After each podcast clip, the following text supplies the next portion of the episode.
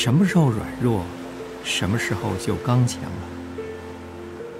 若是把这节圣经直接翻译，是非常有力的。我为基督的缘故，就是没有力量，被人侮辱，受折磨，被追赶，关入绝境，还是喜乐，因为我什么时候没有力量，什么时候就像炸药一般猛烈。这就是得神够用恩典的秘诀。就是承认我们自己的环境和一切都已经完了。当我们到了这种境地，我们就不会再去求人的同情了。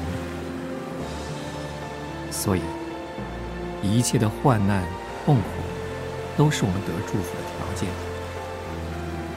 我们可以借此向神有所要求。苏格兰盲目布道家马德胜。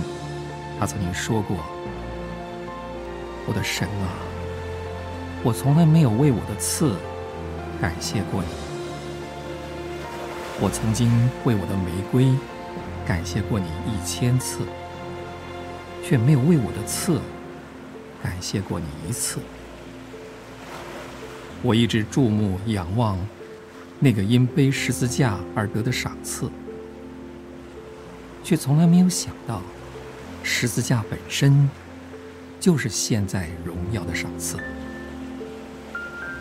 求你使我知道十字架的荣耀，求你使我知道刺的价值，求你使我看见痛的路径是到宝座去的梯阶，求你使我看见我的眼泪。是构成彩虹的材料。